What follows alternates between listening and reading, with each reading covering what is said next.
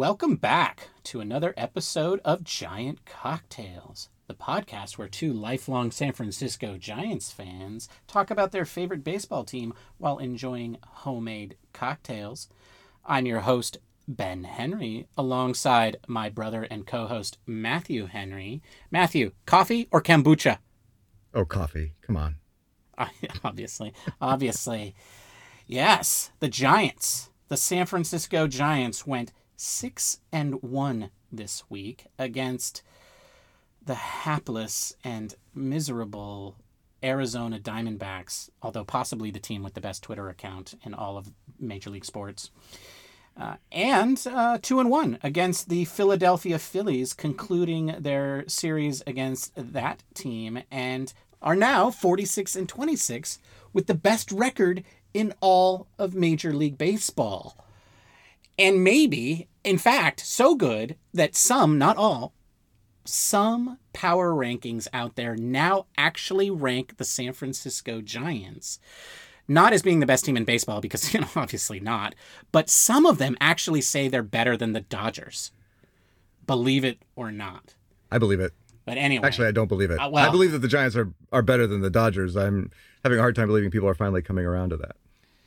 Well, I don't know if anybody reads The Athletic, but The Athletic's last power rankings was pretty hilarious to read. It was basically an apology. The whole section about the Giants was an apology to San Francisco Giants fans about how badly The Athletic has been ranking them. Because he was the one guy. He was the one guy that voted for the Giants as number one.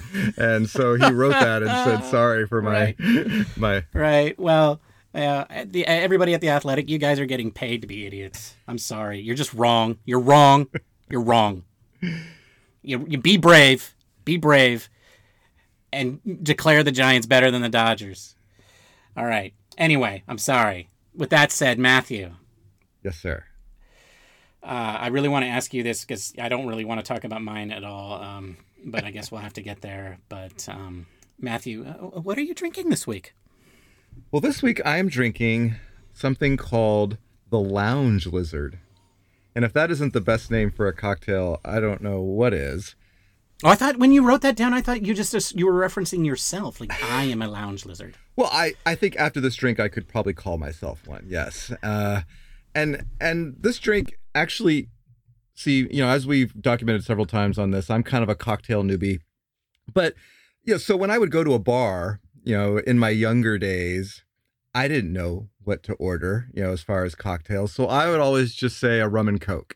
It was simple. It was easy. I knew I would enjoy it.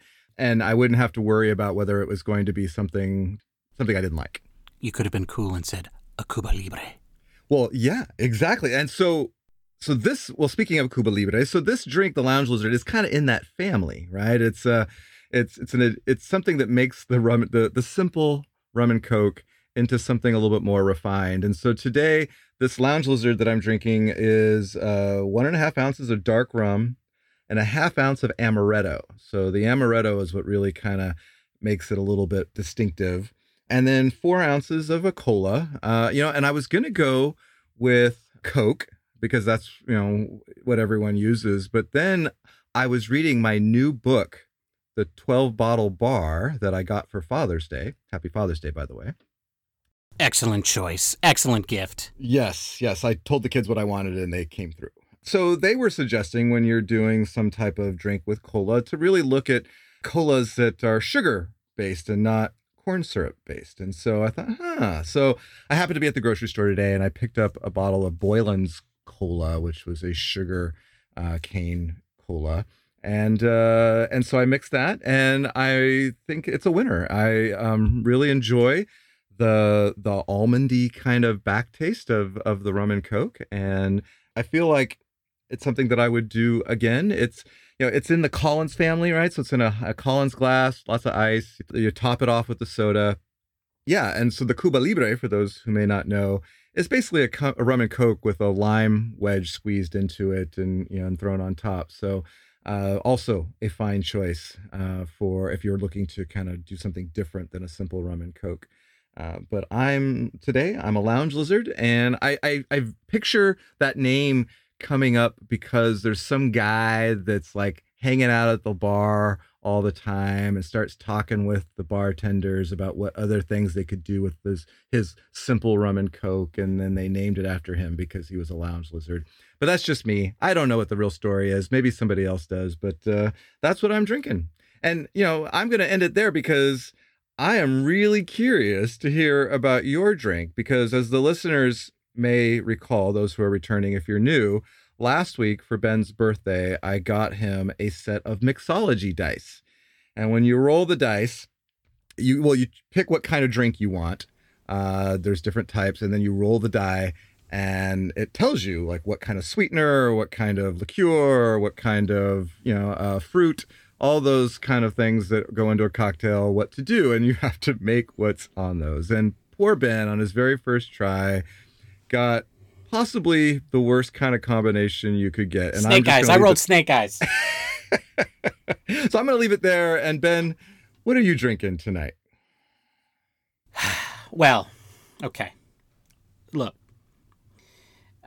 I think what I'm going to do is I'm just going to give you the name of the cocktail first. And then I think that will describe what my week was like as I tried to construct this cocktail, which I think was actually the worst part, because I kept drinking different versions of this and taste testing flavors to try and come up with something palatable.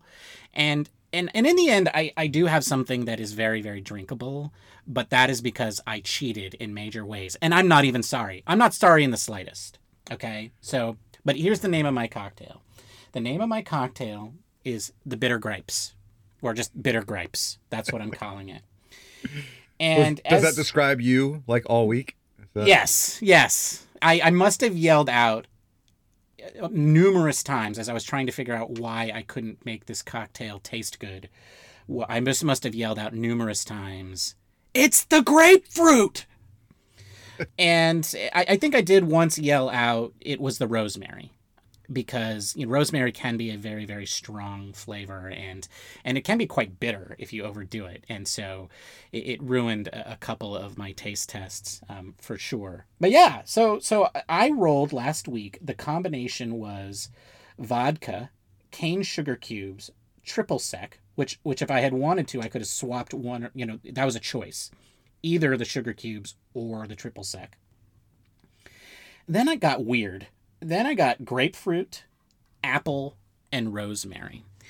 And here's the thing. I actually went out and I did some research, and because first of all, this was a disaster for me because I hate grapefruit. I hate it. And I cannot stand it under any sort of concoction. Like, there's just nothing that you can put grapefruit in that's going to make me go, that's good.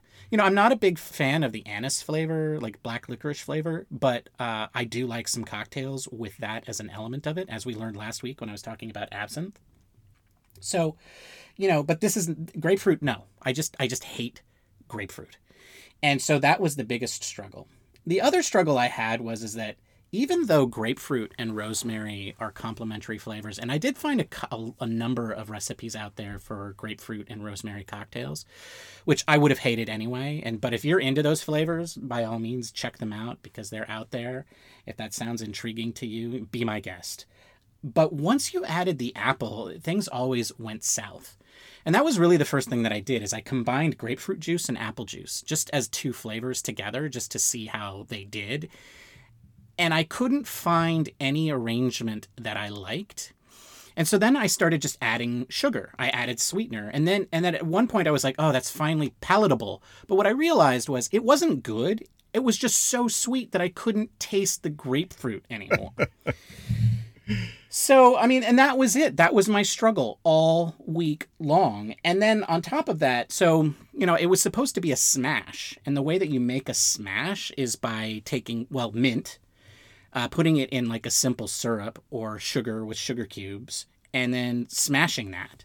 And that muddles the mint and sugar together to create a nice minty syrup. And then you put in your whiskey and it's liquid gold, right? But so in this case, I guess the rosemary would have been playing the role of the mint. And then the idea is that you would muddle the rosemary in the mint, but you really don't want to do that. You do not want to murder the rosemary to the point where you're mashing it and muddling it a ton. You just want a very light breaking up of the rosemary leaves, because the flavor is going to be super, super strong if you muddle. So I had to make a lot of modifications, and here's what I ended up doing, just to cut to the chase. I took an ounce of vodka, as required. I ended up eliminating fresh apple entirely. Sue me. I don't care. Sure. And instead, I replaced that with a liqueur called Applejack, which is an apple brandy combined with other liqueurs. It's a very old American liqueur. It's an apple-based liqueur, and I used that. So I have half an ounce of Applejack. I kept the Cointreau just because I wanted Cointreau because I love it, and I wanted something in there that would make me happy. And so I have half an ounce of Cointreau. I put in 2 ounces of grapefruit juice. And then here, what I would have done is I would have thrown a sprig of the rosemary into a shaker and then shaken that all together and then strained that into a glass with ice. And I would have called that a smash. But instead, I cheated and I used something that I already have, which is called a rosemary tincture. It's something that I had made ahead of time previously. And all it is 110 proof vodka infused with rosemary. And then basically you can use that as, with a dropper or with a spritz to spritz into a glass. So what I did in this case is I shook it without the rosemary, filled a glass with ice. I spritzed the ice with my rosemary tincture. Then I poured everything into there and I tasted that, and it still tasted like grapefruit. So then I took about 2 ounces, 2 to 3 ounces of lemon lime soda, and I poured that on the top. And now I have a drinkable, I don't know what, but there you go. It's the bitter grapes cocktail. My only regret is I didn't actually have any champagne, which is really what I wanted to put on top, just to spite you, everyone, and anything. And those are my bitter grapes. Yeah, well, I as the judge of this, I'm wondering now, did you change this from a smash to a highball? A highball? I don't think it's a highball. I think it's... I don't know. You poured the soda on top, man. I'm feeling like that kind of. Well, yeah. What are you gonna do? All right. Well, I do think it's important. No. See, because I did drink from that glass before I put in the soda. Okay. All right. Well, I drank it. Now, the rules were that you were going to use these dice whenever Buster Posey or Logan Webb had a home run or a win, right? Correct. Well, I mean, technically Buster has to hit the home run and Logan Webb has to get the win. Correct. Yes, I don't think the other way around would. Although if Logan Webb hits a home run, I'll do the dice, okay? What? But... what? No. That's not the rule.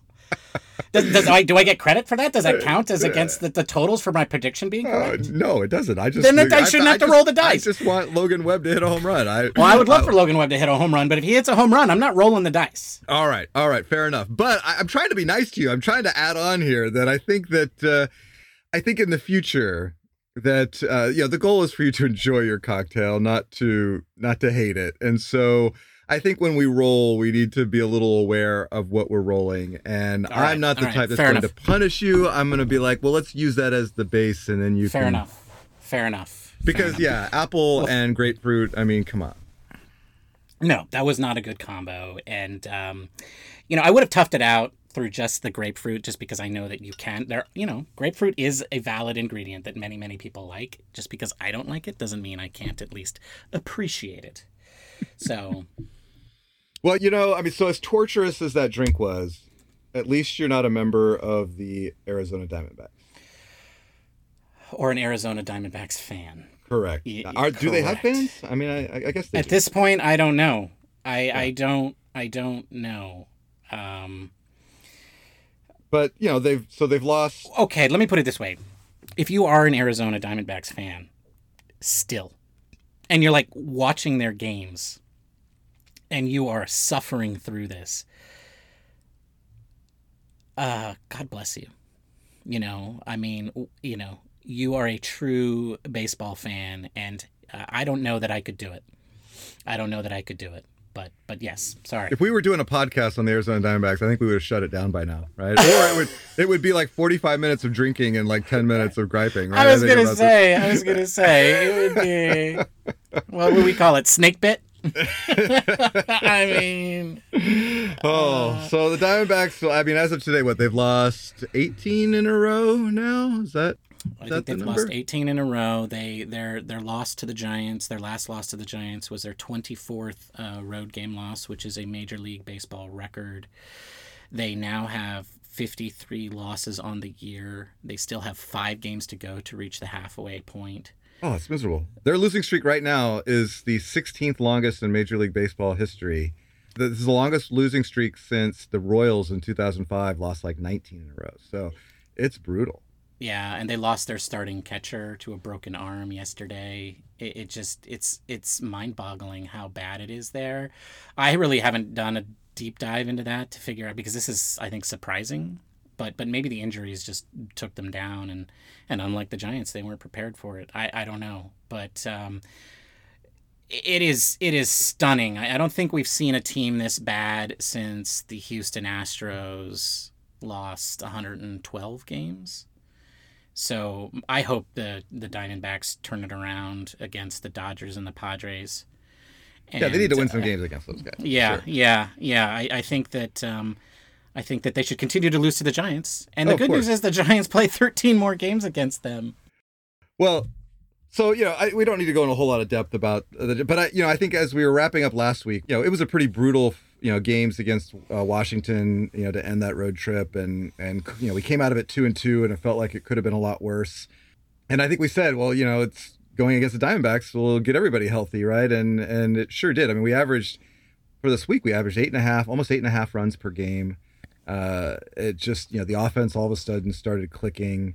And then so Tuesday's game, which is the only game I think we really should talk about, was, you know, the game where we had the opener, you know, with Zach Littell, and then he didn't even get an out, right? So four runs score in the first. You know, Sammy Long comes in and cleans it up, but then has his own problems in the second, and so all of a sudden we're down 7-0. I gotta say though, and I've heard them say it on the telecast too, I never felt like we were out of it. Like I felt like, okay, it's early. And I felt like, that same way. Yeah, it was one of those games where I just was like, okay, I'm not panicking over this. You know, it was, and then, you know, at the bottom of the second, they come back with 3 runs to kind of make it a game. And then you felt like, all right, yeah, it's just a matter of time now. But then, you know, the 8th inning, the bottom of the 8th, you know, was an interesting inning. Kurt Casali being the unsung hero in that game. You know, I think that him coming up, he has a pinch hitter, right? I mean, he was the last pinch hitter on the bench. And to Kapler's credit, right? I remember in episodes past, we've kind of blasted him for emptying his bench and not having enough for extra innings. But in this case, we were so far down that it wasn't like you were hoping to get to extra innings at that point, right? I mean, I feel like, right. You know, right. You empty your bench, get Casali up there. And Casali, who was struggling until recently, you know, works a walk in front of Yaz. And then Yaz puts one in the water for a go-ahead grand slam, and so that was a pretty fun game to watch. I felt like that game was highs and lows, but it was a lot of fun, and I think it really probably set the tone for the rest of the week, I'd say. What do you think? Well, I mean, yeah, I mean, you said a lot of things there, but sorry, I got carried away. Sorry. Yeah.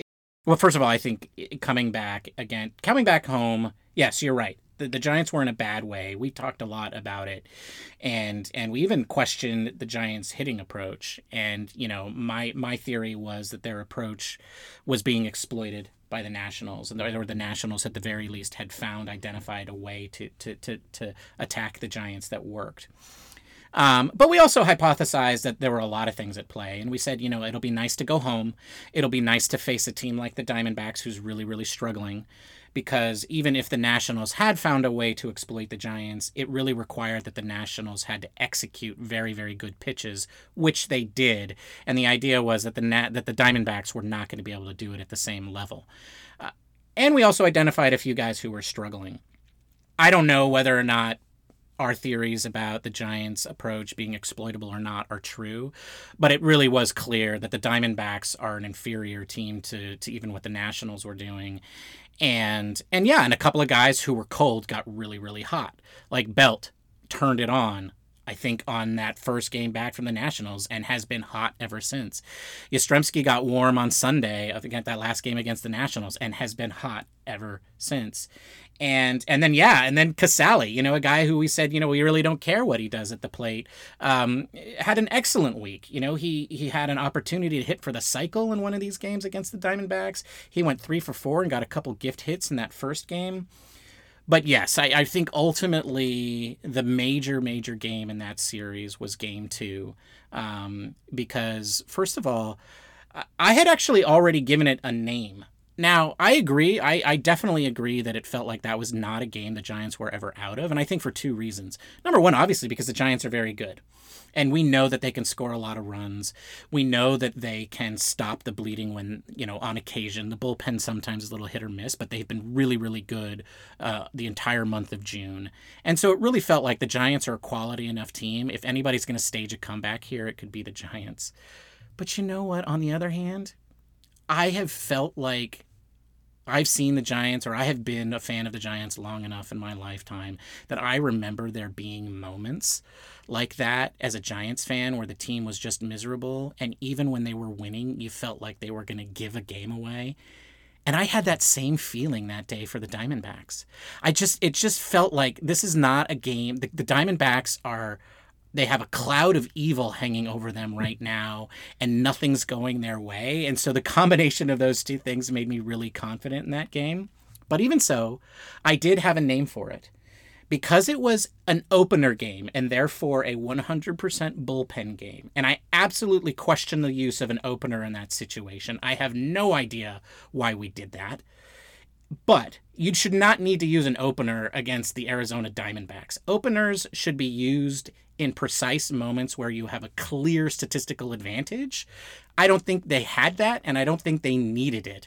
There's no reason that Sammy Long shouldn't have just started that game, which, by the way, he kind of did, because he came in with 0 outs. So Anyway, not a fan of the opener when there's not an obvious reason to use it. It just felt like, we have this gadget, let's use this gadget. But anyway, sort of typical for some of the moves that this team makes, but whatever. I called it the Great Embarrassment, because that was going to be my name for this game. Just like the opening day gut punch and the Mother's Day massacre, this was going to be known forevermore as the Great Embarrassment, getting blown out by the Arizona Diamondbacks as they were in one of the worst losing streaks in road trip history. But no, it turned into the Great Comeback. And you're absolutely right. Casali was a hero when he got a walk to get on ahead of Yastrzemski. But yes, I think to me, the biggest hero in this game, from my perspective, was Gabe Kapler. Because he had the last bullet in his gun available in Kurt Casali in the exact moment that he needed it. And yes, he had spent a lot of bullets early in that game, but you're correct. They needed to do that to get back into it, to even get a chance to force extra innings. So I don't begrudge them that. But they still gave themselves an opportunity to take advantage of a situation when it arose, and that's when they had Casali, and he got a walk, and it right ahead of Yastrzemski, and then Yastrzemski hit the grand slam. Basically just how you would have written it up, right? I mean, It seems like such a strange thing to write up, but that's what you were trying to do. And it is exactly the situation that the Giants faced in the inverse in that game when we Tauchman'd Pujols, right? Austin Barnes hit that 3-run homer, and he was Dave Roberts' last bullet. And Austin Barnes wasn't supposed to hit a home run. He was actually supposed to do what Casali did, get on base and keep the line moving to get to Pujols. And it was very much an analogous move because there had been times earlier in the season where Kapler had already managed himself out of having that possibility. And it seemed as though he has, at the very least in that moment, learned his lesson and had the pieces available when he needed it, and everything worked out in their way. So that to me was a huge, huge game for a lot of reasons, not just the comeback, but because of that particular move. It demonstrated that yes, this team is getting better across the board. and we can count on them to make the right moves when we need them to. Yeah. I just felt like that was a really great game. If they'd lost it, it would have been kind of like a, I just don't know if the rest of the series would have turned, or the rest of the week would have been as good had they lost that game. So in contrast, it made everything better. I think it just set the tone for the rest of the week. Oh, for sure. I think it sets the tone for the rest of the season. I think this is another one of those games, just like the game against the Dodgers, where Pujols hit the walk-off that wasn't. And I think it is absolutely one of those games that they'll remember and fans will remember throughout the rest of the season. I think it also epitomizes this team in terms of how everybody thinks about it, which is like, they don't belong here. This isn't the real Giants. Like, they're not really this good. And, I think some of those questions were starting to creep back in, at least externally, after the Nationals series. And then boom, they come right back home. They take care of business in game one. They have this epic comeback in game two against the Diamondbacks. And you're like, well, here's the San Francisco Giants. They're back. And it really epitomized, I think, the resiliency of this team, both in a microcosm and then overall within that point of the season. So, yeah, I mean, it was a ton of fun and it was a great win. I think it also was a great opportunity for a bunch of people to play hero that we weren't used to seeing play hero in those games. Well, yeah, and I think speaking of that, going into the Friday game against the Phillies, the heroes of that game were like Jason Vossler and Lamont Wade Jr., coming up with big hits. It was kind of fun watching Cueto run around the bases, on one of those hits. And then do you remember him falling off the mound? Isn't that he had his leg kick was so, his leg whip when he came around was so strong that he knocked himself off down. Yeah. I mean, come on. Did you expect him to leave the game injured? I was like, oh, that's it, right? There goes another one. Yeah. I mean, I kind of did. Yes. I mean, I expected him to leave the game injured on the triple, to be fair. Good point. I mean, has he even caught his breath yet? I don't know. Well, he wanted to stop at third so bad. He did want to stop at third, and then he's like, oh no, Otis is telling me to go. But, he was a trooper. He dug in, and then he gritted his teeth. Yeah. Could you beat Cueto in a race right now? Probably not. I could. I know I could beat Cueto in a race. I don't think I could beat... Well, gosh, I was going to say there's nobody. I was like, I definitely couldn't beat Gabe Kapler. Oh, no. I don't know if I could beat Gabe Kapler. I think there's some guys on the Giants team that couldn't beat Gabe Kapler.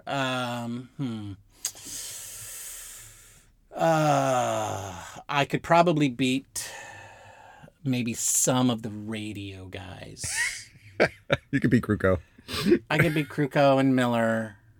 Yeah, Dave Fleming. I don't know. Dave Fleming might have you. Dave Fleming's probably got me beat. So, yeah, that's basically where I'm at. Listeners, Johnny Cueto could definitely beat me in a race. Yes. Listeners, you may not know this, but Ben and I were both track stars in high school, and we try to hold on to those glory years as long as we can, but I think those days have sailed. So that was like 1,000 years ago. I can't even believe that person was the same person that I am now. I don't even believe it. I always enjoy it when it's the guys that we don't normally count on come through. So that game was a fun game just to see. I'm really pulling for Jason Vossler, but I think he's kind of those guys that as soon as La Stella is healthy, for example, he'll probably option back. Yeah, down. I mean, I think Vossler's been really a great guy. He's like one of those guys that's part of the depth that we've been talking about. But yeah, I mean, I think as everybody gets healthy, especially when it's La Stella and Longoria. Especially with like Wilmer on the team and Dubon. Yeah. There's just not enough room for Vossler to stay there with the team the whole year, but he's been a huge part of the team. I mean, there's no doubt about it. It's just but yeah, I think as those guys get healthy, we're going to see him be one of those guys on the bubble. And then our loss on Saturday, I think, to me highlighted, you start to think, well, at least I started to think, well, gosh, the bullpen starting to come around. We brought up new guys, they're fitting into their roles, and maybe, you know, it's not as bad as we think. And then it's just, you know, you get, well, I guess Conor Menez found out that you do have to retire players because he got sent down today for Brebbia, for John Brebbia. Yeah, easy come, easy go for Conor Menez, right? Well, Conor Menez had like 11 straight innings of not allowing a run. Then he had two bad outings, and then he was optioned. Yeah, I mean, they were two horrible outings. They weren't two bad outings. They were two horrible outings. And if there hadn't been a great comeback in them, they were definitely two losing outings. So you perform at that level, you should lose 95%, 99% of the time. Right. They were losing outings. They were really, really bad. I mean, it's rough, though. Right. Because he was lights out until those two outings. He has those two bad outings in a row, and then boom, he's down. Yeah. Well, you know, Brebbia was ready to come. And Brebbia was before his Tommy John surgery, he was one of the better relievers in the National League. So which I think testament to Zaidi for looking that far ahead. Like, it just made me think as you know, Brebbia started, he retired the side in order today, ended the game on a strikeout. And fell off. Yeah. And nearly, like, see, did you think? That's what I thought. I thought he was going to hurt himself. That's what I thought. I saw that as him celebrating. I didn't think he was falling. So maybe that's what it was. I thought he was like pumped and just kind of.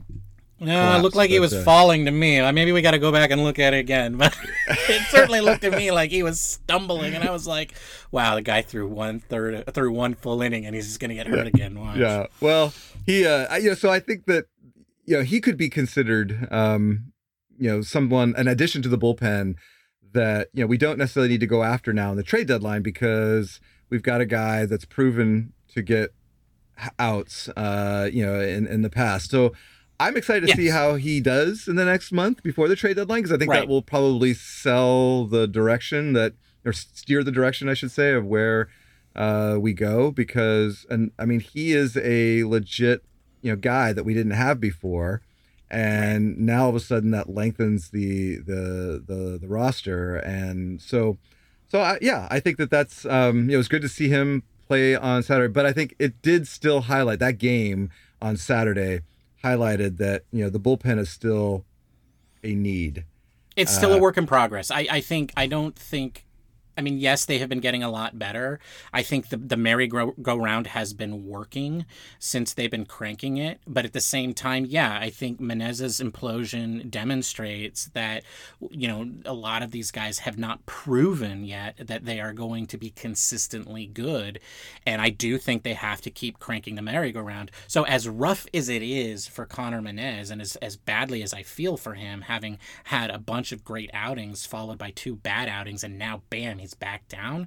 As hard as that is for a person on the human level, I don't think it's the wrong move. I mean, I think the Giants have to continue to look to make that better.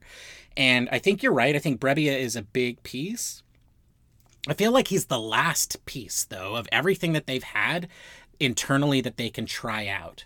Right. Mm-hmm. I think once he has established himself and we see everybody else, like, you know, Littell, and we see what we've got with all of these guys, we'll know what we have up and down that entire stack of people that can be rotated. And then, yes, then you'll know whether or not you have to go out and improve this particular group. And I think the answer is definitively going to be yes. But, you know, yeah, sure. Let's wait it out a little bit and see what happens.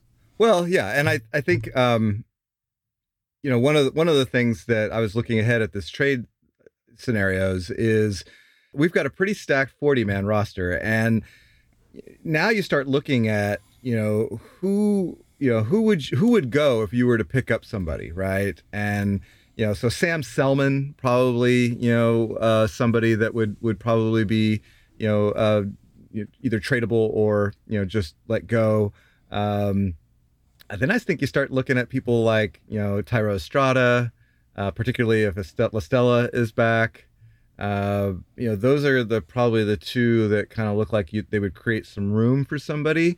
But then you also have, I mean, right now, I was looking at it, if everybody were healthy, we've got what? Well, let me count.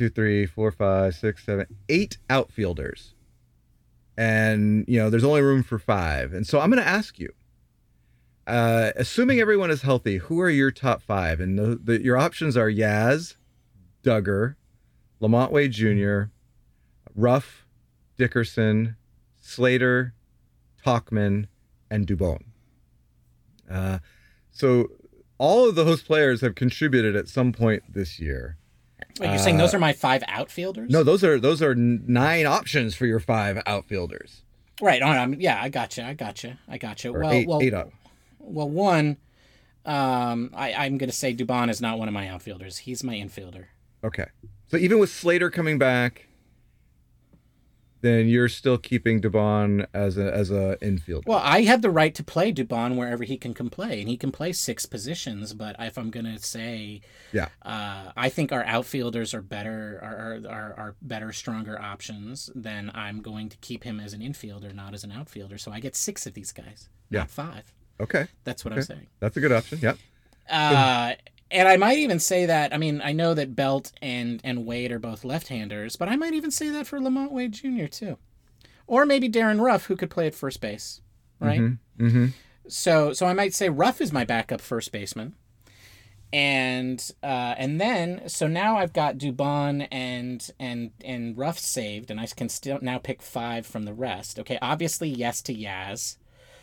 I think, obviously, yes to Duggar because of the way he has played all year. Let's see here. So now a lot of lefties. Yeah, we've got five lefties and three righties in that group. So, and the two lefties that you haven't mentioned are Dickerson and Tauchman. Right. Well, I've already saved two of the righties, though, by putting them on the infield. Yeah. Because I cheated. So the only righty, and they complement because they would replace people who are left-handed. Correct. Hitters on the infield. Yeah. So right, or I could put them in the outfield if I wanted to because I can do that because I've got flexible guys because I'm brilliant. Right. You are. Then I think so. Okay. So then I go Yaz and Duggar for sure, and so then I get three more, right? So basically, I only have to lose three. How many have I? Well, now you're like, but then you're kicking the can down because now we've got infielders coming off the IL like La Stella. So then you got Vossler's gone, right? So Vossler's gone for La Stella, yeah. And then you got Flores and La Stella, and so you still got to have two catchers. So I think you're still over. We're gonna have to. My point is that we're gonna have to make some really tough decisions in terms of who is on the 26-man roster. Right. Well, I mean, I think Dickerson, Slater, and Tauchman. At best case scenario, I'm gonna have to get rid of one of those guys because I would keep Wade Jr. for sure. I would keep Duggar for sure. I would keep Yaz for sure. I've saved Ruf and Dubon, so that leaves Dickerson, Slater, and Tauchman, and I can only save two of those guys even in my scenario. So I have to get rid of one of those guys. And that's tough. I think it depends. Slater, it depends on what Slater can I do. Slater probably has an option, right? Slater probably has an option. Let me check on that. Okay. But even just saying who's going to be on the Slater has an option this year, so he could get sent down. But Tauchman and Dickerson do not, right? So right, and Tauchman, right. And, I would say get rid of Tauchman, but you traded a reliever for him.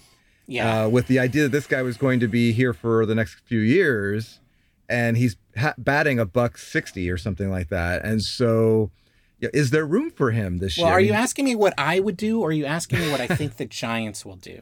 I think those are unfortunately two different things. Right, because I think you and I would get rid of Tauchman no matter what, right? You cut bait, right? You cut bait. You're like, okay, this didn't work out. I mean, as great as he has been and as great as he is on the outfield, like I think when push comes to shove and you have to choose all of these other people, it's not that I want to get rid of him. I don't want to get rid of him. Well, yeah, but now we got tough decisions to make. Right, yeah. So I would say, if I didn't have any other options, I would cut Tauchman. I would keep Slater and Dickerson on the major league roster. I think the Giants would probably take the easy way out and option Slater down, just because that's the way this organization seems to operate. Now, maybe they're doing that because it's respectful to the players, and that's what so maybe that's certainly a valuable thing, right? To be known as an organization that tries to take good care of its players, or at least do what's best by them. Right. I mean, I don't know if we can say that about the Giants or not. It's not really something I've thought about, but that there is an element that is something to consider. But I would say that the best baseball move would be to cut Tauchman and keep Slater and Dickerson. But That being said, you know, I know we want to talk about this a little bit later, but maybe I could trade one of those guys to make the team better in a different way. And I know we wanted to talk a little bit about trade talk later. Well, let's talk about it now, because I think that segues nicely, because I think, so you're suggesting that you would trade Dickerson. Yes. Yeah. As much. Oh God. I mean, no, I don't want to trade Dickerson. I love Dickerson. He's one of my favorite players on this team. But when it comes to, like, you know, could he be tradable? Would somebody want him? I think somebody would want a guy like that. Mm-hmm. And I think he would be tradable. It's a little bit of a weird situation, though, because you're thinking, who would want a guy like Dickerson right now? Right. Well, it would be a contender. Yeah. It would be a contender who needs some pop, either off the bench or you know, or has some injury problems in the outfield, is looking for a left-handed bat, you know, and is looking for somebody, or even somebody to plug a hole while they're waiting for somebody to come off an injury. But they have to be a contender, right?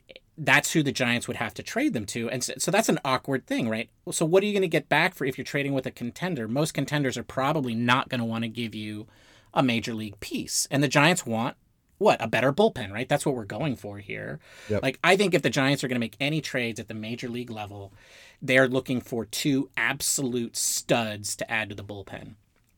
I think, I mean, I don't know that they'll get that, but if they could get two absolute studs to put in as your closer and your primary setup guy, that would be the ideal situation. That's what I would try to achieve if I were them. So how do you get that by trading Dickerson is the question, and where would you trade Dickerson to? And that's a harder thing to say. I would try to trade Dickerson to an American League team for a prospect, and then use that prospect to just expand my prospect pool overall, and then use that pool to try and get those bullpen pieces that I'm looking for. So if you could turn it that way, you know, sort of find a prospect and maybe flip that prospect, and then use that to get a better reliever from a non-contender, that's what I would do. But I would definitely not want to face Dickerson in the National League playoffs, right? Right? If I'm going to see him, I'm only going to see him in the World Series. That's the only place I would want to see him again. You know, I think that is a scenario that I could see playing out, and I would be, as a fan, okay with it. I would be heartbroken to see him leave, but that is, and then you can keep Slater and you can keep Tauchman in that case. Okay, so all right, so you'd be cold and heartless and get rid of Dickerson. Yeah. What about all I care about is wins, baby. That's right, and as you should, right? You shouldn't care about what us fans think. Doesn't matter that we like to hear the chant "Dick, Dick, Dick" and all that. It's all about wins, and I get that. So I know exactly what fans want. They want star players. They want a World Series every year, and they want their favorite players to play there forever. That's what fans want. Yes, but I also know what they want more than anything is to win. Exactly. Yeah. So I guess so. If you're willing to trade Dickerson, then who else are we willing to trade? Because I feel like, so let's lay out a couple scenarios. So one is our starting pitching, right? So in the near future, we're going to have Logan Webb available to us. Tyler Beede is going to be available to us. Aaron Sanchez today got put on the 60-day DL or IL because of a blister that prolonged his rehab. Right, right. But so, to be clear, that doesn't mean he's going to be out for another 60 days. Right. No, it's just 60 days total from when he was originally. Right. So he's probably got another 30 days or something like that, right? Beginning of July. He's been gone quite a long time. Yep. So okay. So then, so that buys them a little bit of time. But that's three starting pitchers right now, right? That I've mentioned that aren't even contributing right now. Mm-hmm. So, you know, and we've seen how depth has been important in the starting rotation, but are you willing to trade away some of that depth for a really good arm in the bullpen? Wow. Okay. So you're going for the crazy scenarios right off the bat. So, and who would that be? Would you, you know, would there be a market for someone like, and, you know, do you want to mortgage the future for a player like Beede or Webb for now?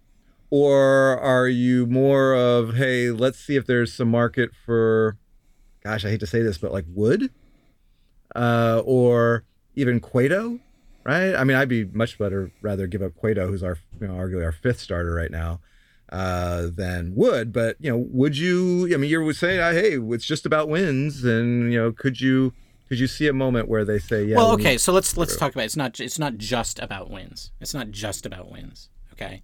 It's also about the smartest people to get to let go. I mean, the reason I'm okay letting go of Dickerson is because he's on the older side, right? And his contract is up soon. Yeah. So, you know, I am less like Webb. No, I would not trade Logan Webb. Okay. I probably also would not trade Beede. Okay. But Cueto, yes, I would trade Cueto if they could get something much more valuable, because I have Beede and I have Webb and I have Sanchez. Yeah. I do think trading any starting pitcher is a really crazy idea, though, just because, you know, yes, we have this depth, but it's so fragile. You know, it's such a thin line, and we really, you know, the season is just getting longer and longer, and we just don't know how these guys are going to hold up. To me, trading any pitcher is crazy, but if we're going to go crazy, then I would say Cueto is definitely at the top of that list. Okay, so then what about DeSclafani and Wood? Because why do I even bring those guys' names up? Well, they're both on a one-year contract. That's right. They're both on one-year contracts, right? They're going to both make bank next year. And if the Giants want to keep them, they're going to have to spend that money. It's not like they're giving up the...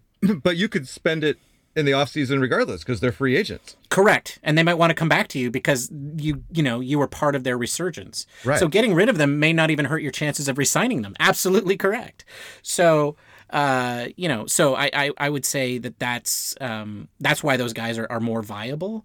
I think Wood is more trade. You're going to get more for Wood than you are for DeSclafani, I think. Yeah, I think so. And although arguably DeSclafani is having a better year. Right, but I just think that people probably like Wood's stuff better than they like DeSclafani's stuff. But, you know, I think either one is... I would say all three of those guys are tradable, but I would only trade one of them, and then only because I couldn't get it done any other way. Mm-hmm. And even if you had the opportunity to do it and then you decided not to and the fans found out about it later, I think a lot of fans would say, boy, I'm glad you didn't do that, right? So so I don't know. I do think I don't think it's outside of the realm of possibility to flip one of those guys. And again, it would have to be that same kind of scenario. Trade him to the AL for a prospect and then flip that prospect for the arms and the bullpen that you need, right? Yeah. And so because that's just the way it would have to end up working out. But yes, and again, that's because Wood and DeSclafani and Cueto are not signed to long-term contracts. You're not giving up the future by trading those guys, and that's why I would target them first. Okay. Well, so speaking of the future, then the one prospect that we haven't mentioned that I think probably warrants some discussion is Joey Bart. He wasn't drafted by the current regime. Struggled a little bit last year, you know, trying to fill a role that probably he was not ready for, playing very well this year in the minors. But we've got, you know, we drafted Patrick Bailey this year. Buster Posey is playing like, you know, he could do this for another couple of years. So would you consider trading Bart? Yes, I would. And I think it's because of Buster and Bailey. Yeah. I think you can see a bridge there, right? You can say, oh, wow, Buster can continue to do this for a couple more years, and then Bailey might be ready by then. And I do think there is an opportunity there for you to trade somebody like Bart, and Bart is a very highly valued prospect. It is also interesting to me that he is one of those guys that they haven't called up at all ever, that it's always Trump over him. Mm-hmm. And well, I think they just want him to get at bats. I think they want him to play, that's right? That's probably fair.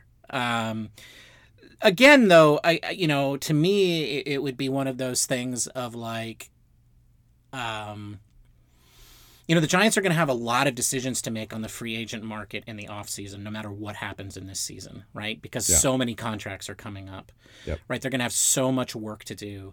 And having Bart in your organization just makes it a little bit easier to fill some of those holes, because Buster can play first base, right?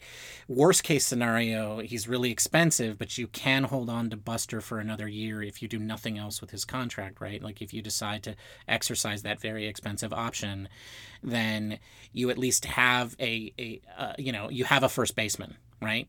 Yeah. And then you have Bart and possibly even Tromp. I don't know what Tromp's contract situation is, but lining up as your major league team, right? And that was your major league, duo in 2020. So it's not too crazy. So that's the one reason why I would feel like you might want to hang on to him, because he gives you more flexibility during the offseason next year. So, but he is also a very, very valuable prospect, and he might be one of those guys that would be able to give you the pieces that you need to make a deep run into October. Yeah, and for that reason, I say that he's got to be on the table, because if he can, I mean, we weren't in win now mode, I think before the season started, but we're in win now mode now. I think right. As the well, you have one, to take. We have the best record in the majors, and you take that shot. You got to take every shot that you it's a surprise. It's a surprise to be sure, but you're here now and you got to take it.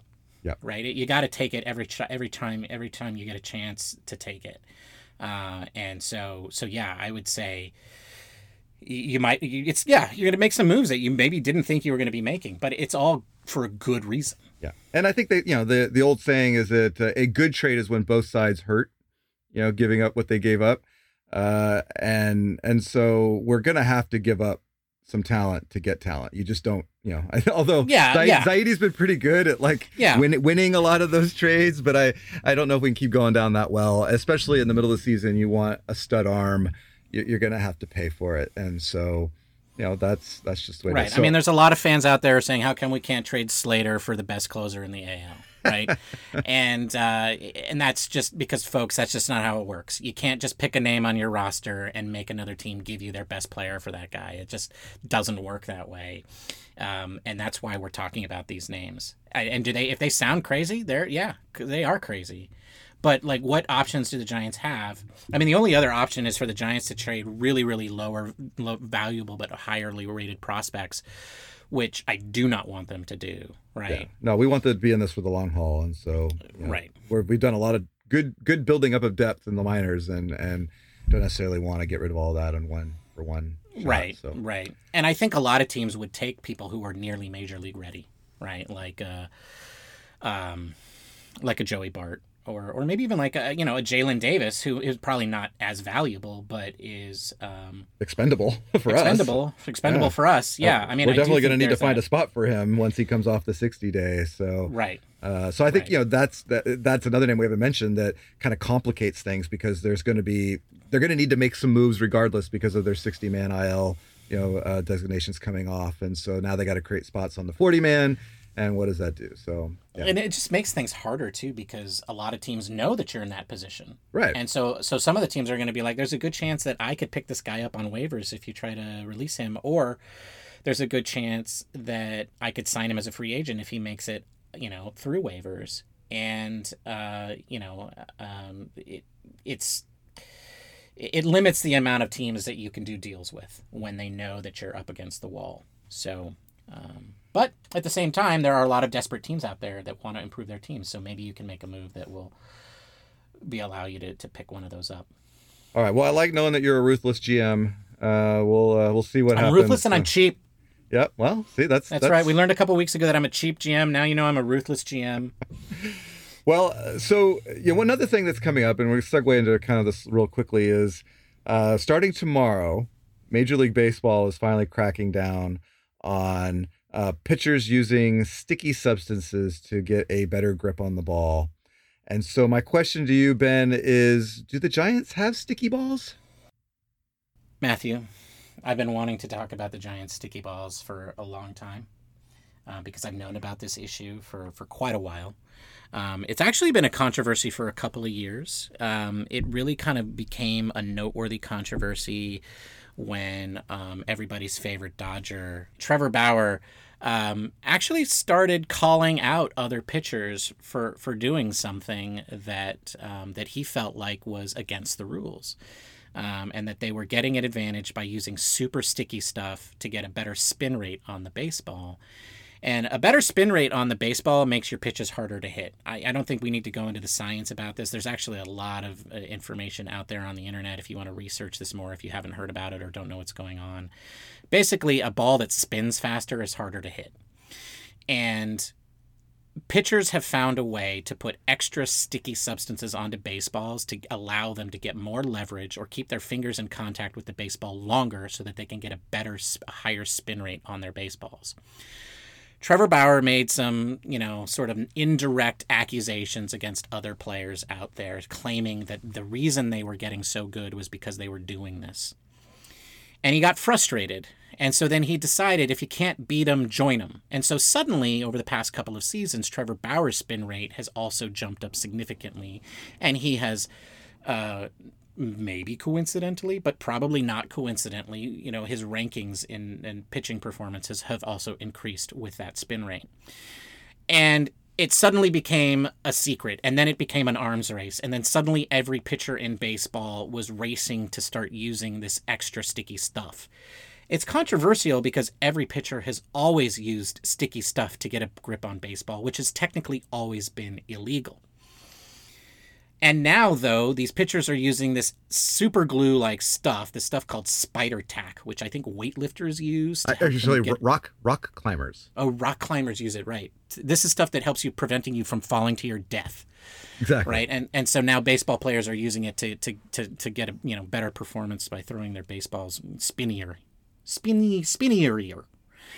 And anyway, the point is it became this arms race, and it is one of the reasons why we have seen pitchers' performances rocket up over the past couple of years, and why strikeout rates are up, why hitting is down. Yes, the shifts have had a lot to do with it.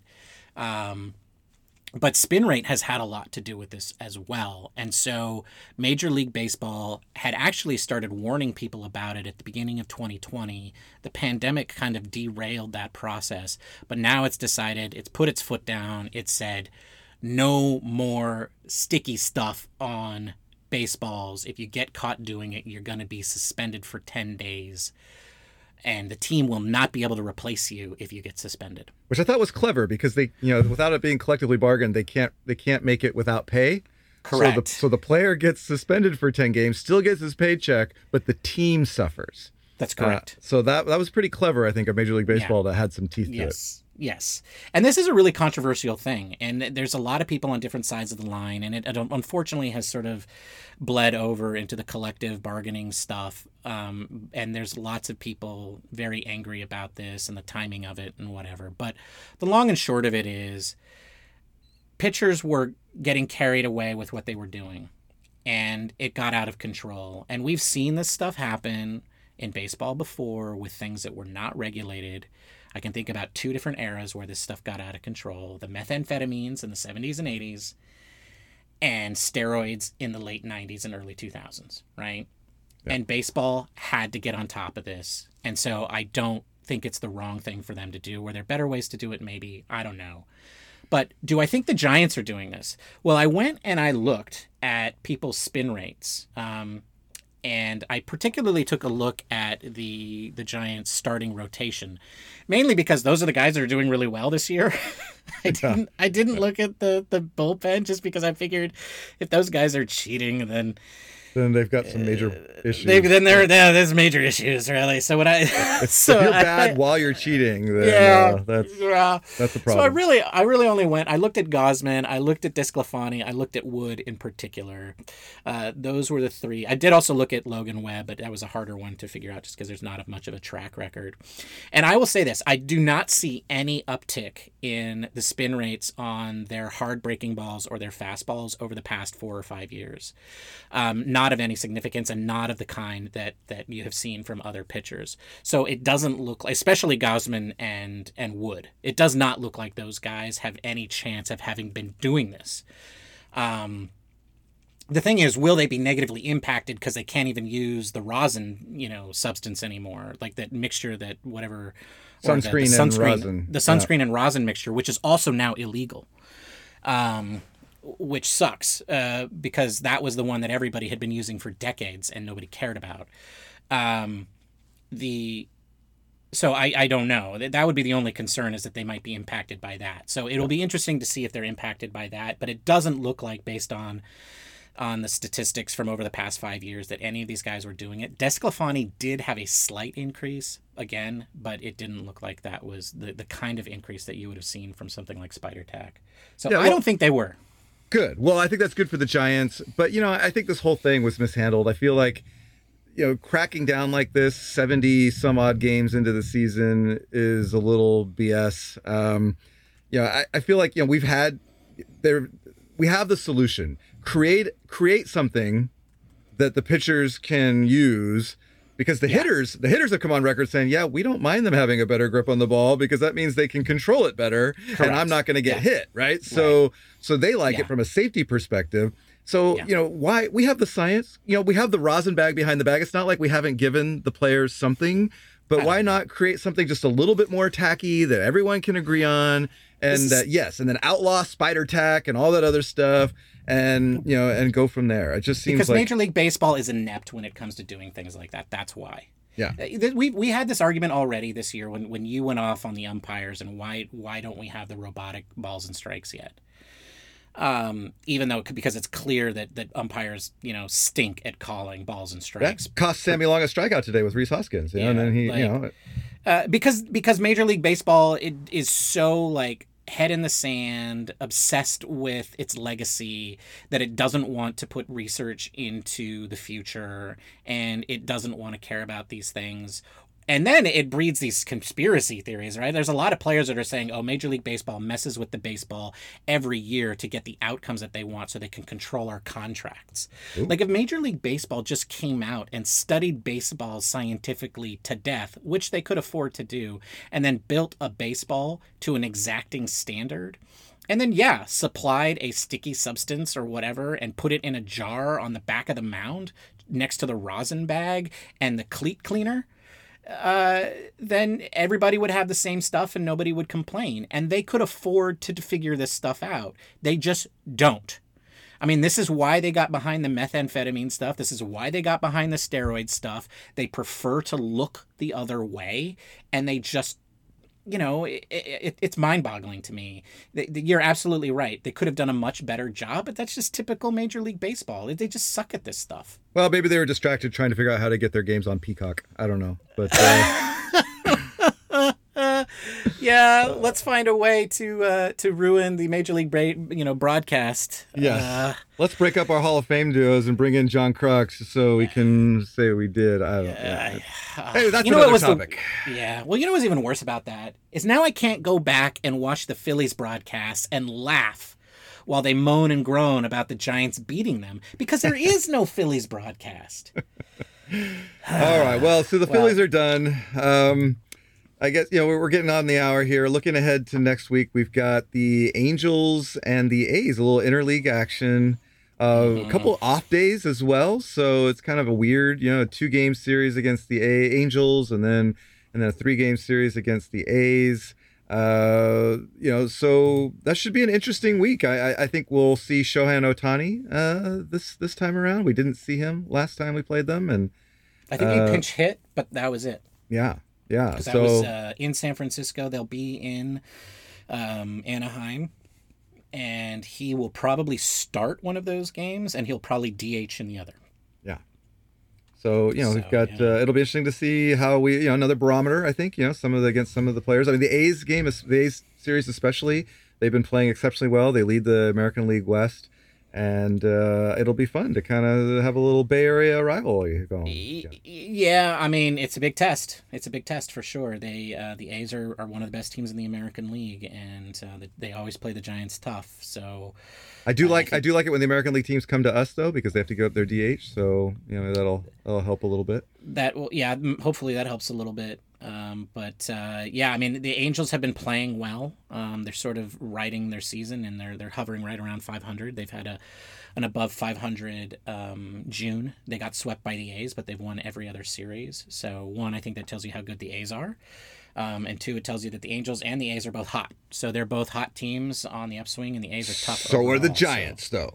That's right. I don't want to feel like, oh, we got to play the A's. No, the A's have to play us. All right? And nobody wants to play the Giants right now. That's right. Nobody wants to play the Giants.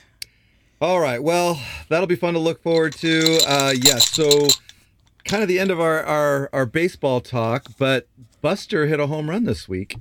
Yes, and he did. You know what that means. We consult the dice. Yeah. All right.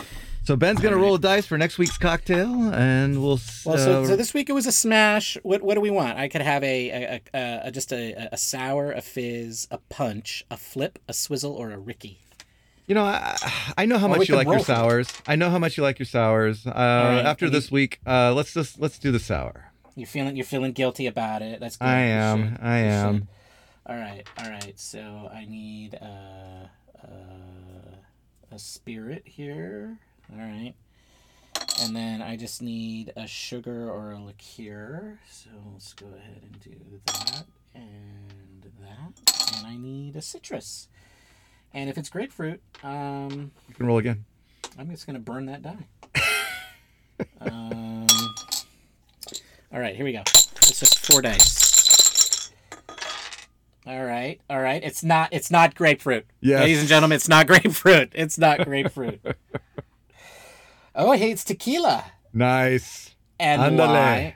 And lime. Ooh, a margarita in the making here. Yeah, well, and my sweetener or my liqueur. My sweetener is jam or preserves. Oh, Lord. I got some lemon. My liqueur, and I might go this route, is maraschino liqueur. Oh, like it's like a cherry flavored liqueur. There's a Luxardo. Yeah, makes one. So maybe I might just get rid of the jam preserves because it does say I can choose either or. Either or, yeah. Maybe another time we'll make a tequila PB&J some other time. So yeah, a tequila lime and maraschino liqueur cocktail coming your way. Okay, well, before we go, please remember to rate and subscribe to our podcast, wherever you listen to your podcast. And you can find us on Twitter and Instagram at @GiantCocktails. You can find me and my personal account at SonomaYGuy on Twitter. Ben, where can they find you? You can find me at WatchBenFail on both Twitter and Instagram. Ben, cheers. We'll see you next time. Bye, everybody. Bye.